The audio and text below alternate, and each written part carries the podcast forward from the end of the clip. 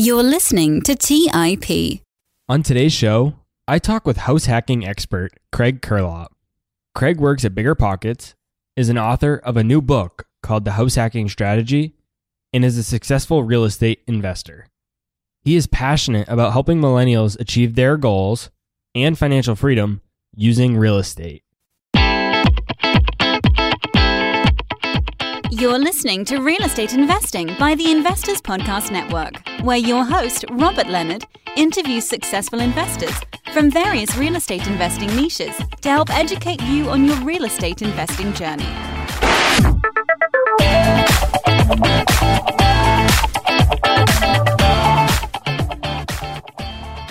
Hey everyone, welcome to the show. I'm your host, Robert Leonard, and with me today I have Craig Curelop from Bigger Pockets. Welcome to the show, Craig. Hey, Robert, thanks for having me on. Let's start the show by talking about your background and your story. How'd you get to where you are and become a successful real estate investor at such a young age? Uh, yeah, so it actually really all started when I got out of college. Uh, I went to my quote unquote dream job out in California, where I worked for a like a venture debt company. So we basically gave hard money loans to startup companies. And the first six months were fine, but then I realized that I was just like working my butt off, you know, week after week, like, you know, 60, 70, 80 hour weeks just to make my boss 10 times more money than me and make his boss 10 times more money than him. So I realized like that wasn't a lifestyle for me and I'd rather put my hard work towards something else. And then, you know, I discovered, you know, financial independence and all that kind of stuff. Started thinking of like startups and all that. That didn't really pan out. And then I just said, you know what, like why reinvent the wheel? Real estate has worked for millions of people over the years. Why not just invest in real estate? So that's kind of the route I took. I found bigger pockets ended up getting a job at Bigger Pockets, and you know, here I am now, house hacking a whole bunch and investing in real estate. When you were getting started in real estate, were you up against like a stigma that real estate was really only for the rich and you couldn't necessarily do it unless you had a lot of money? Or did you know already of strategies that you could jump right into? I had no idea. I just know that like at the time, one of my actually interns at my last job, he told me that his dad had bought like a nine unit building when he was like 25 and he had just paid it off you know, he's like 45 or 50 now. And like it's just a huge cash cow for him. And I was like, oh, interesting. Like if he could do that at 25, and I was like 23 at the time, I was thinking like, why, why the heck can I do that? And so I started to look into it more. I read uh, Brandon Turner's book, the book on rental properties. I think that kind of opened my world. And I was like, oh, I'm like, look, like anyone can do this. You just need like, you know, ten, fifteen thousand dollars, and and you got it. So. Uh, yeah, that's pretty much what I experienced as well. When I first got into real estate, I thought it was going to be something that you had to be super wealthy to get involved in. And then, like you said, really not. That stigma is kind of old compared to what's available these days. Yeah, I mean, there's definitely there's so many loan products and stuff out there for you to just do low money down that you know it's super powerful, especially if you're mobile and don't mind living in different places each year. Let's talk about house hacking. What exactly is that strategy? Yeah, so house hacking is the idea that you buy a one to four unit property with typically a three to 5% down loan. Because you're putting such a low amount down, you're required to live there for one year. And then while you're living there, you rent out the other rooms or the other units. And uh, rent from those other rooms or units covers your mortgage. So you are now living for free. You're building equity in a house. And all of these things, all of these wealth generators of real estate are working for you, such that you're building tremendous amounts of wealth over time and you know because you're saving so much you're able to buy the next one in one year and buy the next one after that and a year after that and you just start growing this massive portfolio that's building you tons of wealth over time. And it's hard not to get rich that way. Is it a scalable strategy? Can it be repeated multiple times? Yeah, I mean, I'm on I'm on my third one right now, um, and I haven't had really any problem with it. You know, you'll get to a point which I'm kind of at right now, where I now want to buy more than one a year, and you can't buy more than one house hack a year. But you know, you do two or three of them, and you've got experience being a landlord. You're kind of ready take that next step into maybe doing some sort of like BRRRR investing or just traditional buy and hold or maybe flipping, something like that. But it kind of primes you for true real estate investing. So there's no loan covenants or anything like that that restricts you from doing more than one of these or having more than one owner occupied loan at a time? Nope. You just have to live there for one year and then you can go ahead and get another owner occupied loan. That's the only stipulation. So, who is this strategy perfect for and who might it not work so well for? So I think there's a form of this strategy that works for everybody. So I talk about this in the book as well, where like basically it's like the comfort continuum. and you're going to sacrifice comfortability and profitability, I would say it is 100% best for someone like our age, you know, in their mid to late 20s or even early 20s. They're going to buy a single family house, you know, rent out the rooms, they're covering the mortgage. They're basically just living like they did in college, right? You know, if you have a family, that's a little bit less feasible. So then you kind of go up that continuum with maybe you buy a duplex, triplex, or quad. You and your family have their own unit, but you share, you know, you just share the overall building with other tenants.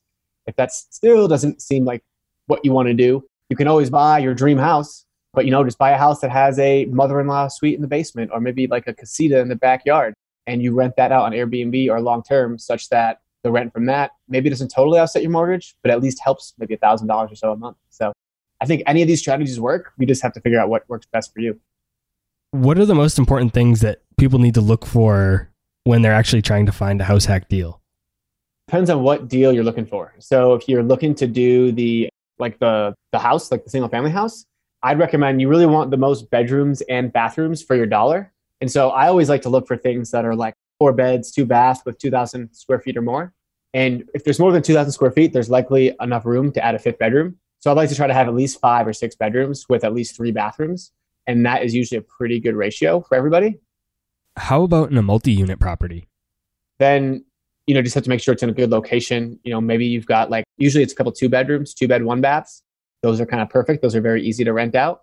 And then, you know, if you want to do the luxurious house hack where, you know, you've got that mother in law suite, you just got to make sure that, hey, can you easily make it such that the, the basement unit or the dwelling unit can be accessed without like accessing through your house. Um, and those are kind of the things that I look for. How important is it for a new investor or somebody that's looking to house hack? How important is it for them to consider the numbers of the investment property when they move out? Right? Because if you don't think about that, could you buy a house hack that's really good as a house hack when you're living there, but when you move out and you move on to your next deal and it's an actual investment property, maybe it isn't so great? So usually it tends to work better when you move out, right? Because you're occupying a room and you're living for free in that room. So when you move out, you can then rent your room that you were living in, and now that place is totally cash flowing. You know, the five or six hundred bucks more that you were occupying.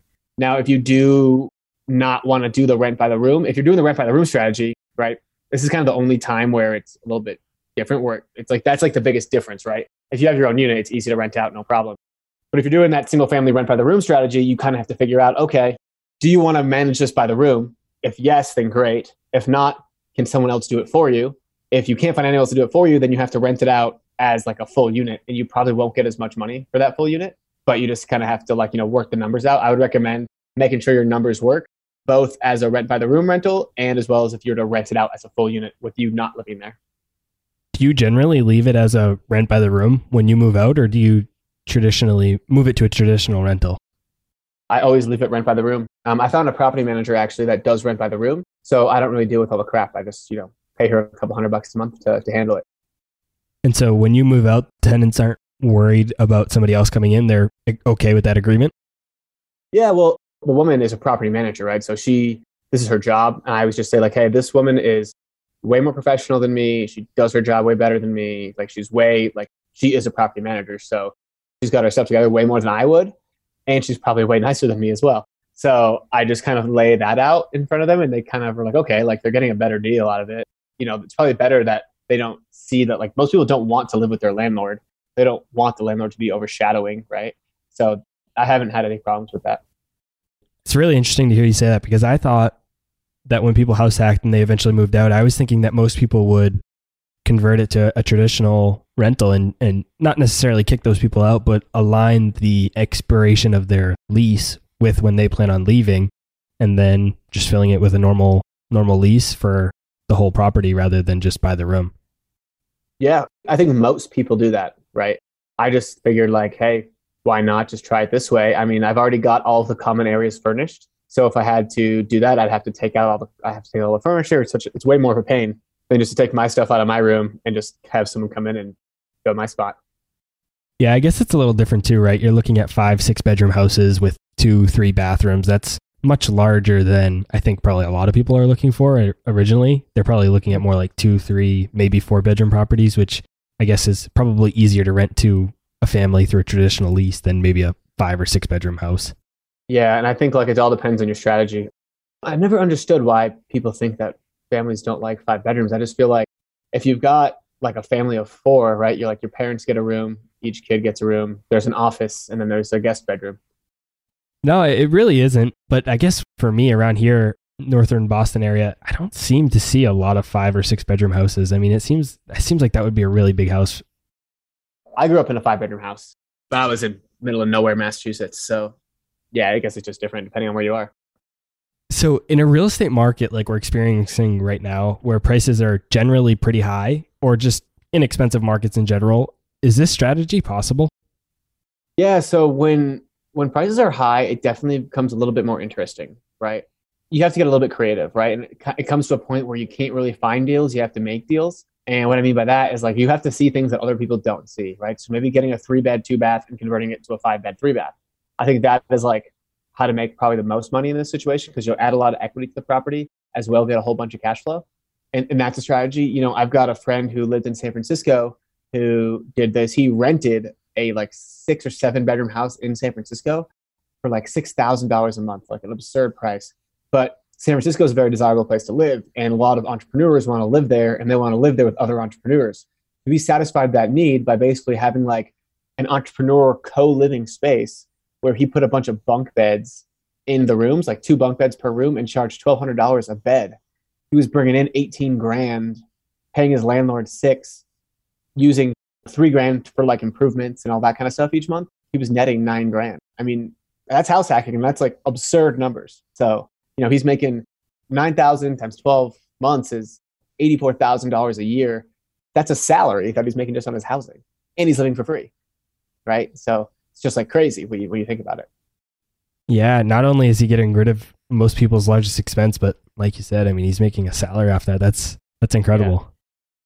That's an extreme scenario, but kind of like the only ones that I've heard of that actually truly work in those big cities like San Francisco, New York, Los Angeles, Boston is probably one of those two. You know, you get to the outskirts of Boston, you might make, be able to make it work a little more, but I mean, you're in the Denver market and you're like you said, you're consistently doing this. You're on your third one, and Denver is not a super cheap city. I mean, it's not super expensive like some others, like San Francisco, but I mean, it's not cheap. Yeah, the good thing about Denver is that the outskirts of Denver isn't that expensive quite yet. You know, you outside of San Francisco into like you know, you go down the peninsula into like San Mateo, Palo Alto, or even on the East Bay, like Oakland, it's it's still very expensive there. Like you have to go like two hours to the inexpensive houses. Denver, you go 10 minutes on the highway and you're into houses that are 300, 400,000, very affordable and work very well with the strategy. So, what are some of the hidden or just often overlooked parts of a house hack that somebody listening to the show should really be aware of when they're starting their first house hack? I think it's really, really important to just, for most people, a house hack will be their first investment. And it is very scary putting that amount of money down on anything. But I would recommend just you have to go do it because it doesn't really matter about getting the best deal. Right? It doesn't matter about getting 20 grand off the purchase price. It matters that you get in and get in early and fast. So you can start saving on rent, start building that equity in the property, start paying down the loan. And most importantly, that that ticker starts, right? That one year timer starts until you can get your next one, right? If you're waiting six months for the perfect deal, sure, you may save 10 or 15 grand, but you're going to make up that 10 and 15 grand through loan paydown, through cash flow, through rent savings, and through appreciation in those months. Like there's a huge opportunity cost with waiting for a house hack. And that doesn't even include the fact that you can't get another house hack until a year in six months later instead of just a year later. So that's like the biggest thing that people don't quite understand and that I try to really pound into people's heads is just like, just go do a deal. And do you think it's often overlooked about how professional people need to handle it? So if, if you're living in the property with other people, if it's a single unit, so just a single family house, it's probably more common than a duplex or three or four units. But do you think it's common for people to not necessarily have like a legal lease and do all the legal paperwork that's needed?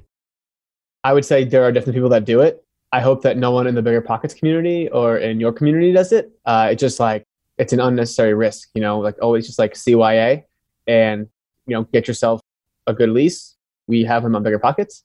Yeah, like just do it all the right way. Don't take any shortcuts because it will come back to bite you at some point. So treat it as if it is truly a regular investment property. Cross all your T's, dot all your I's. Yeah, treat it like a business, man. You got to treat it like a business. You know, I even I background check and credit check my friends. Like everyone goes through the same exact process. I don't care who you are, and if you don't like it, then don't live with me. And I, I did not do this one time, right? I did not do a background check or credit check one time, and it came back to bite me. So I just every time just got to do it. How did that one come back to bite you? So on my most recent property, you know, I was on my third one, getting kind of cocky, getting kind of lazy and too confident. And um, there were people that were looking at my top. So basically, the my third house hack is it's a six bed, three bath. It's a three bed, two bath on top, three bed, one bath on the bottom. And I had people coming to look at the top, but had already been filled. And so they were coming anyway. So I just said, whatever, I'll show them the basement. And I showed them the basement, and it was going to be month to month because I was redoing the whole basement besides the bedrooms. So they couldn't live there, but they would basically be living in a construction zone. And I knew it was going to be just month to month. So I was like, yeah, whatever. I don't need to do a background check, credit check, because again, like, what's the worst that could happen? Well, I found out the, the the first day I got the contractors in there. The contractors went down the hallway to work up some carpet, and they smelled like this atrocious smell coming from the rooms, and they didn't know what it was. And so I went and I looked up the woman's name who I accepted on Google, which you should do this before you let them in your house. And she was on our county's most wanted list for like hard drugs. So the woman was doing meth or crack or something in my basement, you know, during the day while I wasn't there and the contractors were there. And so I immediately like I was fortunate in that I just basically did cash for keys and said, "Hey, I'll give you your rent, your security deposit, and five hundred dollars. Just get out." And they left no problem by the end of the week. But that could have been way, way worse, right? Because it would have been, you know, almost two months because I had to give month to month, then I have to give at least 30 days notice. So the one time I didn't screen properly, it came back to bite me, which was a good lesson. And I know now that just don't take any shortcuts, even if it's month to month.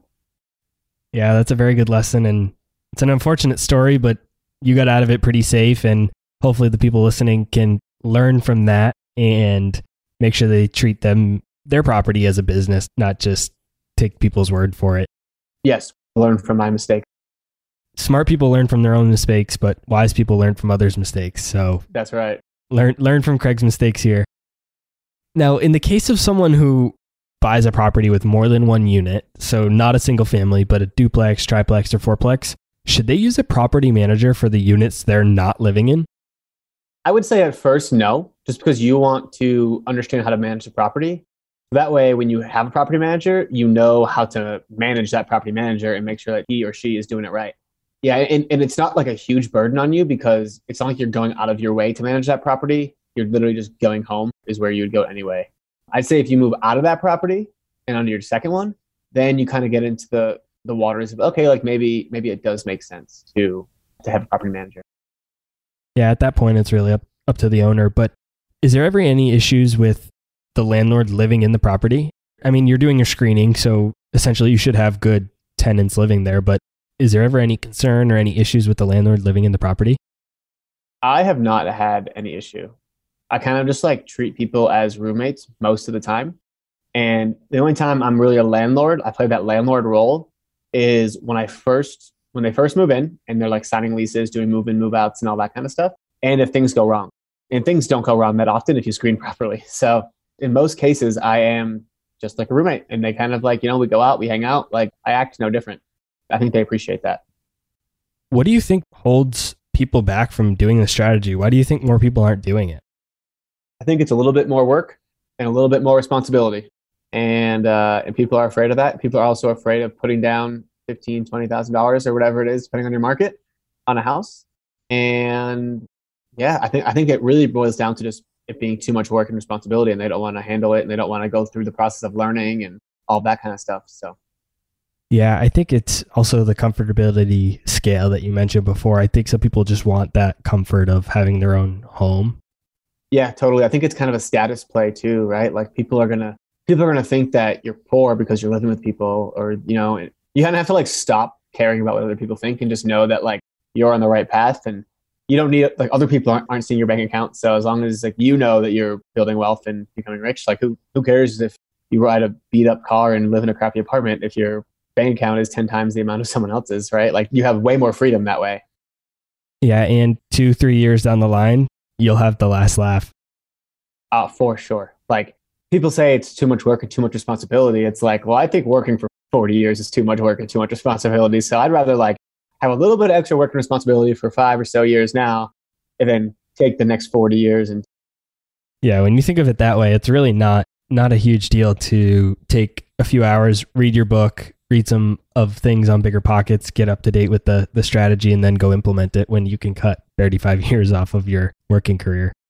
And that allows you to like you know do literally whatever you want to do. Like some people like to travel some people want to spend time with their family some people want to start a business but once you hit that point of financial independence that's when you can really start to get like really really wealthy because you can start taking risks that people who aren't financially independent can't take right? Like once you're financially independent you then are playing to win rather than playing not to lose right? Like most people in a w2 job are playing not to lose because if they lose their job then what right so you have to kind of play to win so when you say financial independence what do you mean by that yeah so financial independence is the idea that your passive income outside of your w2 satisfies all of your expenses. So, you know, if you have two or three property, if you have, say you spend $2,000 a month and you've got three properties that each cash flow you $1,000 a month, you're making $3,000 a month and you're only spending $2,000 a month. You no longer have to work. You're financially independent.